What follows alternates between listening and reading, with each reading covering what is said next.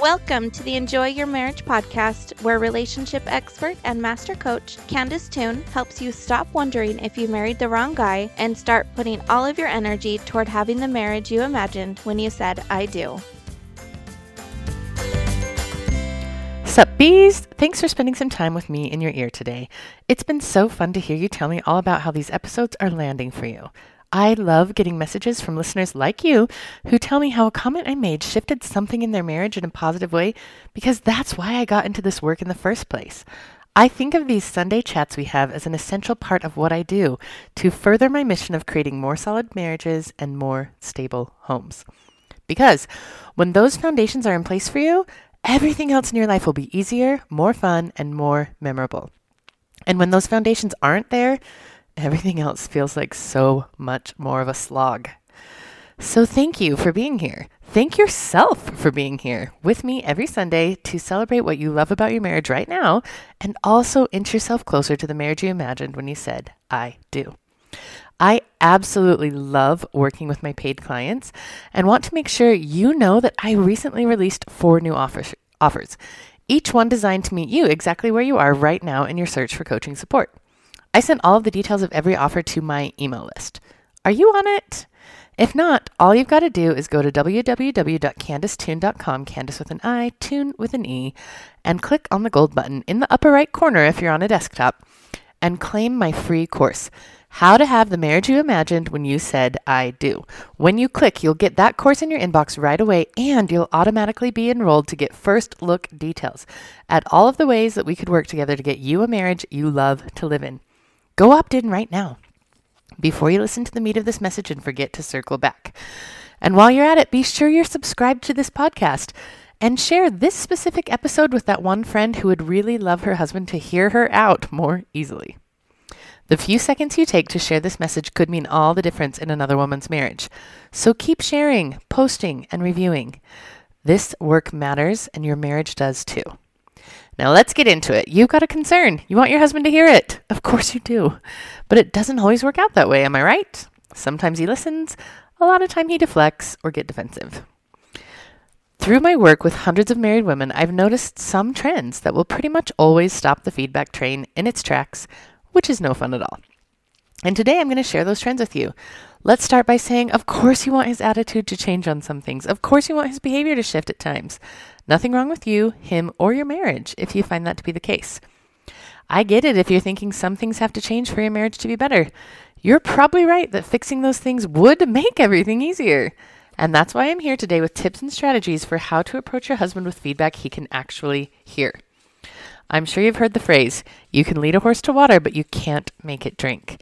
In that scenario, your husband is the horse, and I wouldn't be surprised to learn that you sometimes experience him to be a giant, stubborn mule. Husbands are that way sometimes. Wives too, but that's another episode. Husbands are stubborn sometimes, no argument here. And don't hate me for saying this, sometimes, maybe even often, they have good reason to be. I know that might sound like bad news for you, but it really isn't, because when you understand his reason for digging in his heels, you then have the treasure map you need to get the prize you really, really want. Truly.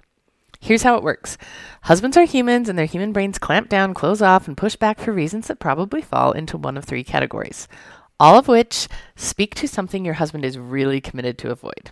First, confusion. Second, blame. Third, indefinite timelines. The more your husband believes that your feedback will help your marital team succeed in a noticeable way that will make a difference to you, the more likely he is to spend time and energy on their concern.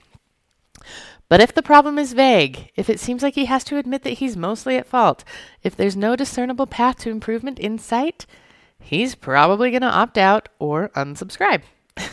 Which makes sense when you think about it because really, who wants to sign up to solve a nebulous problem that places all of the blame on them?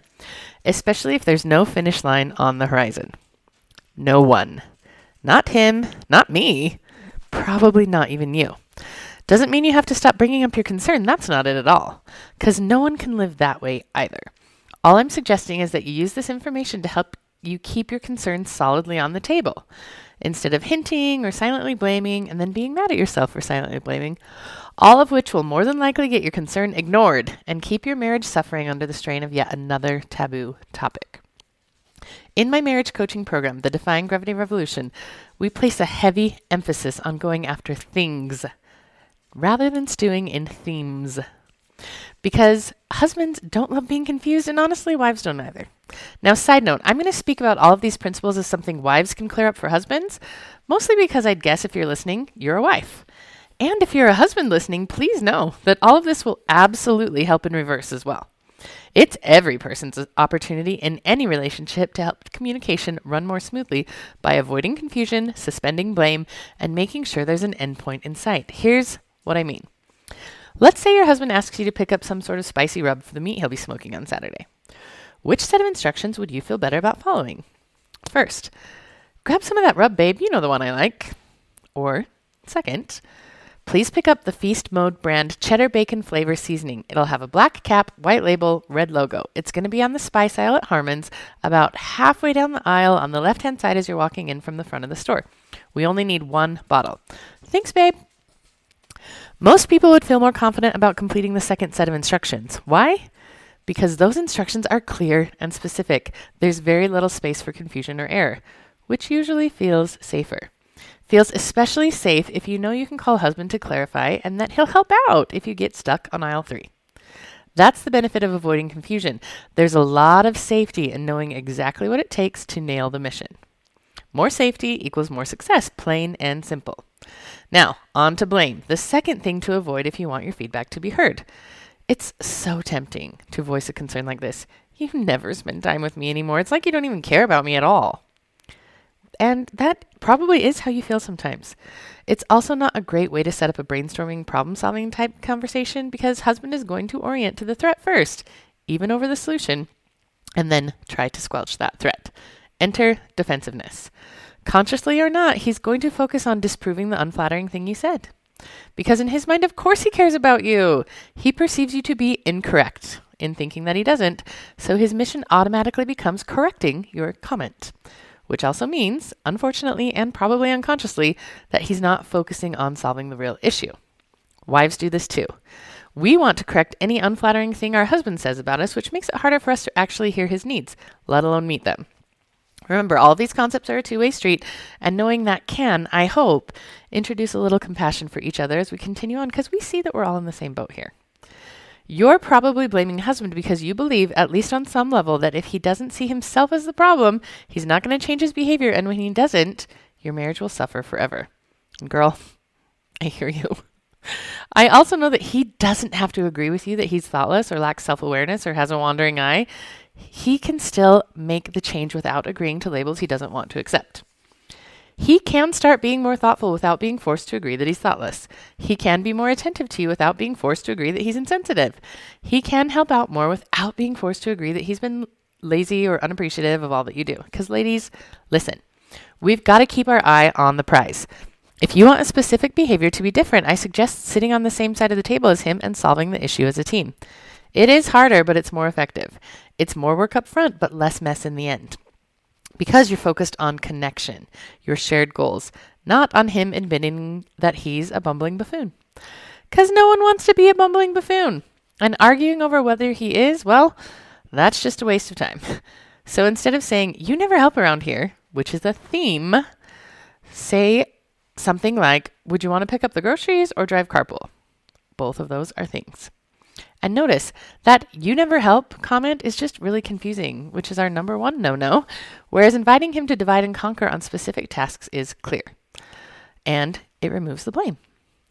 Let's wrap up with last, the last thing to avoid if you want your feedback to land time. Imagine that you're on a team of some sort. Could be at work, on a volunteer committee, a special sports event. The type of team doesn't really matter. Just you're on a team and they put you on probation. They don't clarify a plan to get off probation, nor do they tell you what the probation entails. You're not clear on if there are strikes or how many, if there are even strikes or how many strikes there are, how many strikes you have. It's not obvious what happens if you get another strike. So far as you can tell, the probation is indefinite and it's possible that your status could change for the worse at any second. Now take a minute. How do you feel thinking about yourself in that position? I'm calling yikes.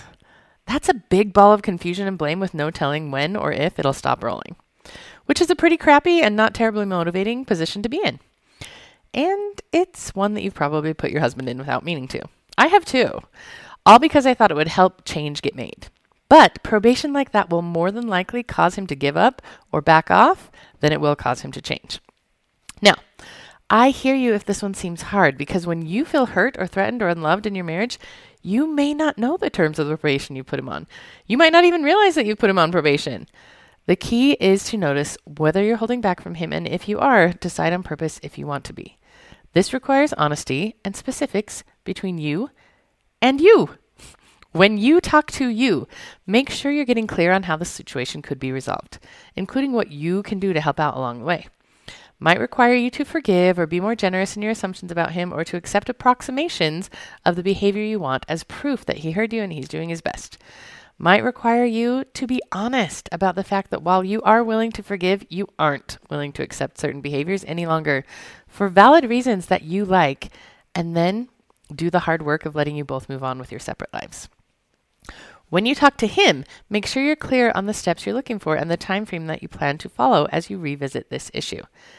And in the actual conversation itself, consider time boxing the chat, meaning we're going to talk about this for 30 minutes so that both of you, or however long you want, so that both of you know it won't drag on for hours upon painful hours with no end in sight.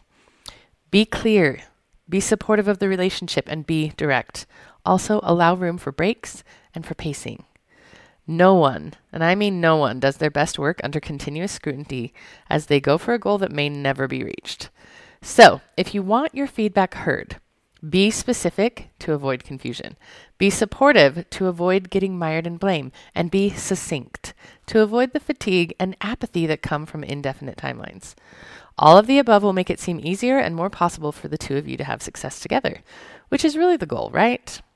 Resolutions become way more likely when both of you can clearly see how the work you put into the issue will benefit your relationship as a whole and pay off for each of you individually. It is harder to be intentional and specific as you approach problem solving together. I'll give you that. It's also more effective and it gets easier with practice. And if you want more personalized, practical advice on how to apply what we've discussed in this episode today, you've got to register for my free challenge, Romance in Real Life. We'll get together February 20 or February 12th through the 16th at 11 a.m. Mountain Time every day to practice the art of day-to-day connection. I've got two practical tools I'm super excited to share that you're going to be able to use right away. Plus, you can ask me anything you want about your specific situation all for free. So go to www.candicetoone.com, Candice with an I, Toone with an E, backslash romance dash in dash real dash life, and grab your seat. Bring a friend while you're at it, because everyone could use a little romance in their life. Of that, I am sure. So choose to be a woman who supports other women by inviting your friends to come with you to Romance in Real Life starting eight days from now, just in time for Valentine's Day www.candicetoone.com, Candice with an I, Toone with an E, then backslash romance in real life with dashes in between each word. That link is also in the show notes if you'd rather just go there and click instead of typing it in your toolbar. Either way, we'd love to see you. So choose courage, keep on flying bees, and we'll see you at Romance in Real Life. Sup, bees? Want even more ways to stop wondering if you married the wrong guy? Head on over to CandiceToone.com, Candice with an I, Toone with an E, and click the gold button inviting you to get the free course. You'll get four short lessons delivered straight to your inbox that'll help you create a more connected marriage before the next episode drops a week from today. Happy studying!